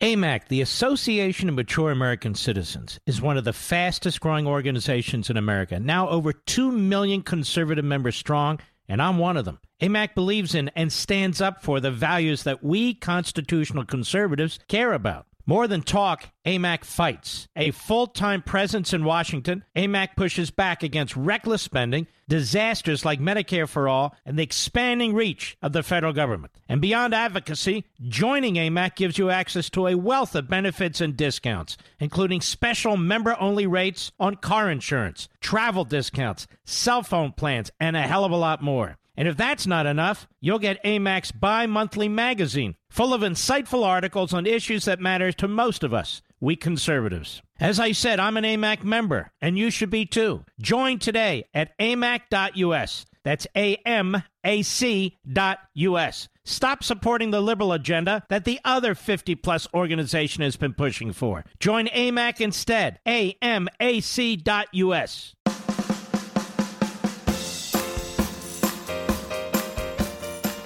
Mark Levin, America's Paul Revere. Call him now at 877 381 3811. Before we move on, and there's a lot to do, I've been telling you over the last couple of weeks, the course of the last few weeks, about this fella, Andy Lack, who oversees NBC News and MSNBC. Well, he's out now.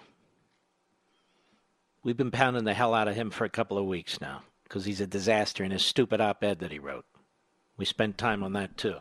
NBC Universal CEO Jeff Shell is reorganizing his senior leadership team at the company, making the first major executive restructuring since succeeding Steve Burke at the beginning of the year. Lazarus, Mark Lazarus, who currently oversees NBC Sports Group and the company's local stations, will now oversee the company's entertainment businesses as well, including Peacock, the new streaming service, which soft landed for Comcast subscribers last month, is the company's biggest priority for 2020. And Lazarus will become chairman of NBC Universal Television and Streaming, a new unit that combines NBC Entertainment. Yeah, yeah, yeah, yeah. Meanwhile, Telemundo chief Cesar Conde will oversee NBC News. MSNBC and CNBC is chairman of NBC Universal News Group, succeeding Andy Lack, who will be leaving the company at the end of the month. Nah, well, now wait a minute. Cesar Conde was heading Telemundo. Isn't Telemundo heavily left wing too? So basically, they're just changing the deck chairs over there. Balaka's out. He said, We're at the high point of journalism. And so they said, Okay, you're gone. Not high enough, apparently. Jake Tapper is another bottom dweller in his basement in some Tony neighborhood, in some mini estate. Jake Tapper, former Democrat staffer to Marjorie Margolies Mezvinsky, Democrat congresswoman, one full term, was also the spokes idiot for handgun controlling. But he's now objective. He's a journalist. He's a newsman. I know. Just ask him. Now let's listen to how he poses a question about the Michigan protesters to the hacking hack of a governor, Gretchen Whitmer. She may be the worst of the worst, by the way. Cut three, go. These protests came after President Trump uh, tweeted, uh, "Liberate Michigan." He tweeted. All right, so stop there. So it's about Trump, not their freedom, not their businesses, not their jobs. Trump did all this because he dared to tweet, "Liberate Michigan." My God. He tweeted what? Liberate Michigan. He did what? Liberate Michigan. Oh. You mean when Obama said get in somebody's face? No, no, that was okay because it was Obama and that's okay. Go ahead. Michigan should give a little, put out the fire. Uh, he said that these are very good people uh, about the protesters um, that were featured in the video, to which the executive director of the Jewish Democratic Council of America, Halie uh, Soifer, who's why, why, why are you quoting the Jewish Democratic Council of America? Why not quote the Jewish Republicans? So look how they do this. He's asking about protesters. He takes a whack at Trump. Then he brings in the Jewish Democratic Council of America to push a narrative that he wants to push that Trump is a bigot. Trump, the greatest president towards Israel in the entire history of that little country, a clear friend of the Jewish people, who signed an executive order to protect Jewish people on college campuses. Done much more than Jake Tapper and his friends have ever done. And CNN hates Israel. And yet, listen to how this piece of you know what sets this up. Go ahead. Michigan. She compared those comments to President Trump referring uh, to those marching alongside neo Nazis in Charlottesville as very she, fine. She compared what comments? Liberate Michigan? To the president referring to those marching alongside neo Nazis in Charlottesville? I've spent a lot of time on this too. We went through the audio, we went through the transcript, the way the media have twisted what the president said. The president was on this radio program some time back, and we brought it up again and went through it again. It's clear exactly what he was talking about. It doesn't matter because Jake Tapper wants to have said something else because Jake Tapper is a liar. He is corrupt intellectually, and he is a demagogue. Go ahead. Is that how you see these protesters in that vein, in that extreme? Now, see, see, see, he makes all these statements, he jumbles it together, trashes the President of the United States, then puts a question mark behind his statement. This is a Democrat, a leftist working for a Democrat leftist controlled so called newsroom. He doesn't question Whitmer about Whitmer. He doesn't question Whitmer about her policies. He doesn't question her about the responses to her policies. And this is being run in the New York Times and everything that the people who are protesting are neo Nazis, Klansmen, white supremacists all of which are born and bred within the Democrat Party's history and have nothing to do with Republicans or constitutional conservatives. Doesn't matter. And so she obviously goes for it, loves it. Go. Well, some of the outrageousness of what happened at our Capitol this week, um, you know, depicted some of the worst racism and and awful parts of our history in this country. You know, the Confederate flags and nooses, the um, swastikas, the, you know, behavior that you've seen in all of the clips is not representative of who we are in Michigan. And it's not representative of 99.9% of the protesters. And if Jake Tapper got off his fat ass out of his basement in some Tony neighborhood in D.C. or Maryland and had gone to the protests wearing a mask, wearing his, his proctologist gloves, and actually covered the story, he would have known this. He's not a news guy. He's just sitting there pontificating and giving aid and comfort to an outrageous governor. You've got massive layoffs and massive business closures in Michigan. That's what the protests are about. Go ahead. And the fact of the matter is, I mean, we're in a global pandemic. Yeah, we know that, you idiot. I think we know it. We're the ones living through it. We don't need you, you jerk, lecturing us, joining in with Jake Tapper, accusing people who are upset about this, what's happening to their lives, their civil liberties, their businesses, and their jobs, where they're losing everything, being told they're neo Nazis, like Charlottesville. They're being told they're out of line by protesting.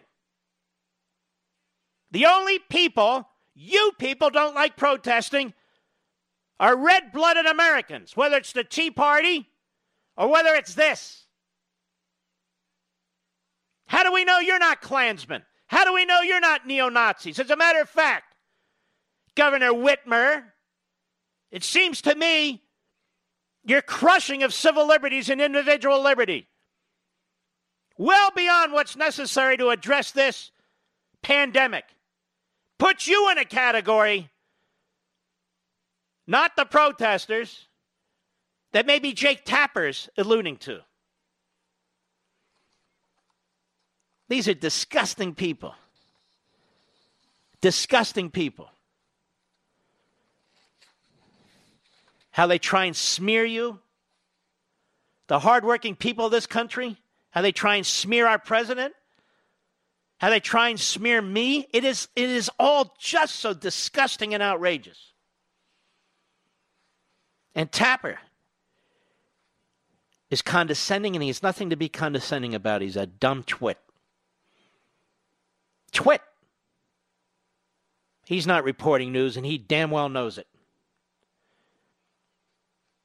And I used to say, I never said the president was out of line when he said the media are the enemy of the people. But it's not a line that I was that excited about, but I'll tell you what, he's proven right again.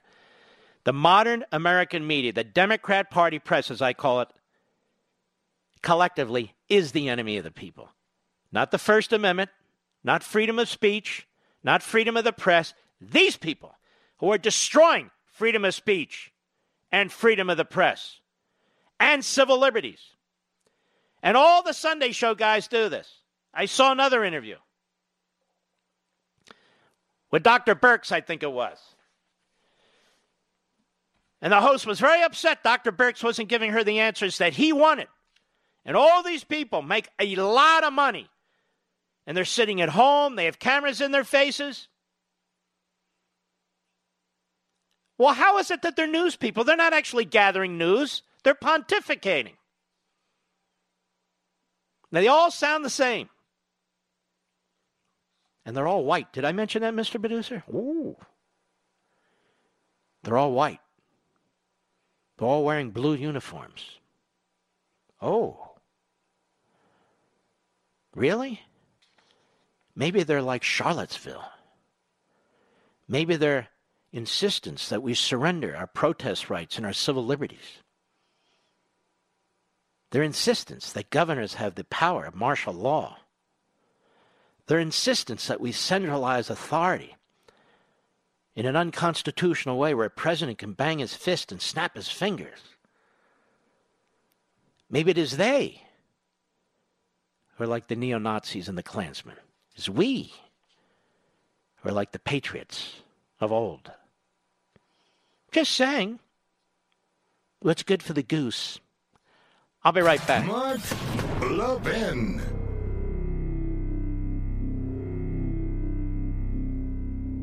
AMAC, the Association of Mature American Citizens, is one of the fastest growing organizations in America. Now over 2 million conservative members strong, and I'm one of them. AMAC believes in and stands up for the values that we constitutional conservatives care about More than talk, AMAC fights. A full time presence in Washington, AMAC pushes back against reckless spending, disasters like Medicare for All, and the expanding reach of the federal government. And beyond advocacy, joining AMAC gives you access to a wealth of benefits and discounts, including special member only rates on car insurance, travel discounts, cell phone plans, and a hell of a lot more. And if that's not enough, you'll get AMAC's bi monthly magazine, full of insightful articles on issues that matter to most of us, we conservatives. As I said, I'm an AMAC member, and you should be too. Join today at amac.us. That's A-M-A-C dot U-S. Stop supporting the liberal agenda that the other 50 plus organization has been pushing for. Join AMAC instead. A-M-A-C dot U-S.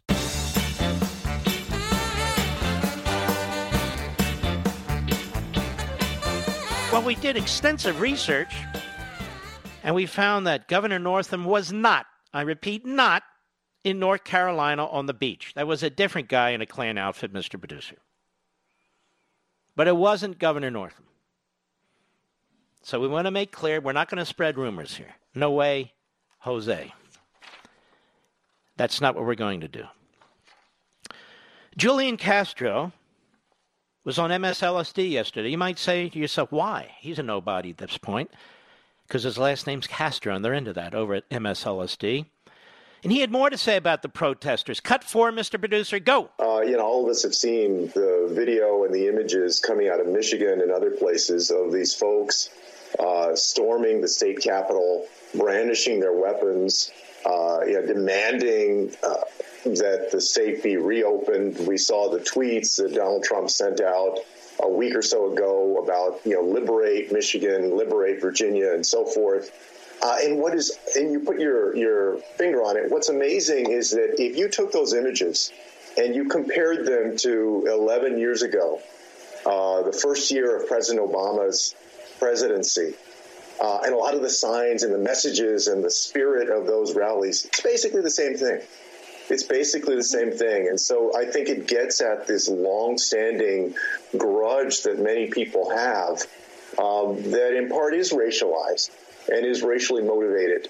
Uh, and I also believe that you know when journalists have an opportunity to investigate some of these these rallies, what they're going to find is that that um, they are organized and perhaps partially funded um, by the same organizations, far right wing organizations that have an interest uh, in stirring these these uh, passions up. Ah, shut uh, up, you idiot! These are people who've lost their jobs, losing their homes, and have lost their businesses. You sit there because you don't have a worry in the world with your racism bullcrap. Meanwhile, ladies and gentlemen, they say, you know what, Donald Trump, he won't unite the country in a crisis. Like, you know, where George Bush put out a really wonderful video. Now, they hate Bush, but doesn't matter. He put out a really wonderful video. What's with this Trump? He won't bring America together. Have you read the New York Times? Of course not. Divide and conquer. Have you read the Washington Post? Of course not. Divide and conquer. Do you listen to this pissant on MSLSD? What a nut job he is. You listen to Jake Tapper with the idiot governor of Michigan? Well, does this remind you of Charlottesville? Uh, no. Your show reminds me of Charlottesville. How do you like that, you puke? How do you watch these shows, America? Do you even watch these shows? And why do these corporations, Comcast owns NBC and MSNBC? And my wife and I have talked about this. I've got Comcast all over the place. We're going to get rid of them. I want nothing to do with Comcast. We're going to get them the hell out of my house. Both our houses. Get them the hell out. I think it's Xfinity too. I think they're the same thing. I don't know. I don't track it. I just have. We're going to get around. I'm done with them. Got to get rid of Comcast. Then AT&T owns CNN. I don't think I have anything AT&T, but who the hell knows? They're so damn big. AT&T with CNN. You know, we hate these big corporations, these businesses say. They're all owned by massive corporations. The only one who's not owned by a massive corporation, except the corporation that he actually created, is Fox and Murdoch. Well, that's a big corporate. Yeah, but he created it. None of these clowns at AT&T and Comcast, best as I can recall. Anyway, it's really quite awful out there. Well, well these people, it reminds me of Charlotte, uh, the neo Nazis, and the, uh, I mean, you got a guy that's the governor of, of Virginia with blackface and a Klan. They love the guy because he's moved hard left. You had Robert Byrd, who ran the Democrat Party for so many years. They loved the guy because he moved hard left. Love the guy. But Donald Trump has no background of such sickness whatsoever. Look at this guy. Hates Jews, hates blacks, hates, hates nobody. You people are sick. He's right. And you are the enemy of the people. We salute all you heroes out there. God bless each and every one of you. And I'll see you tomorrow. From the Westwood One Podcast Network.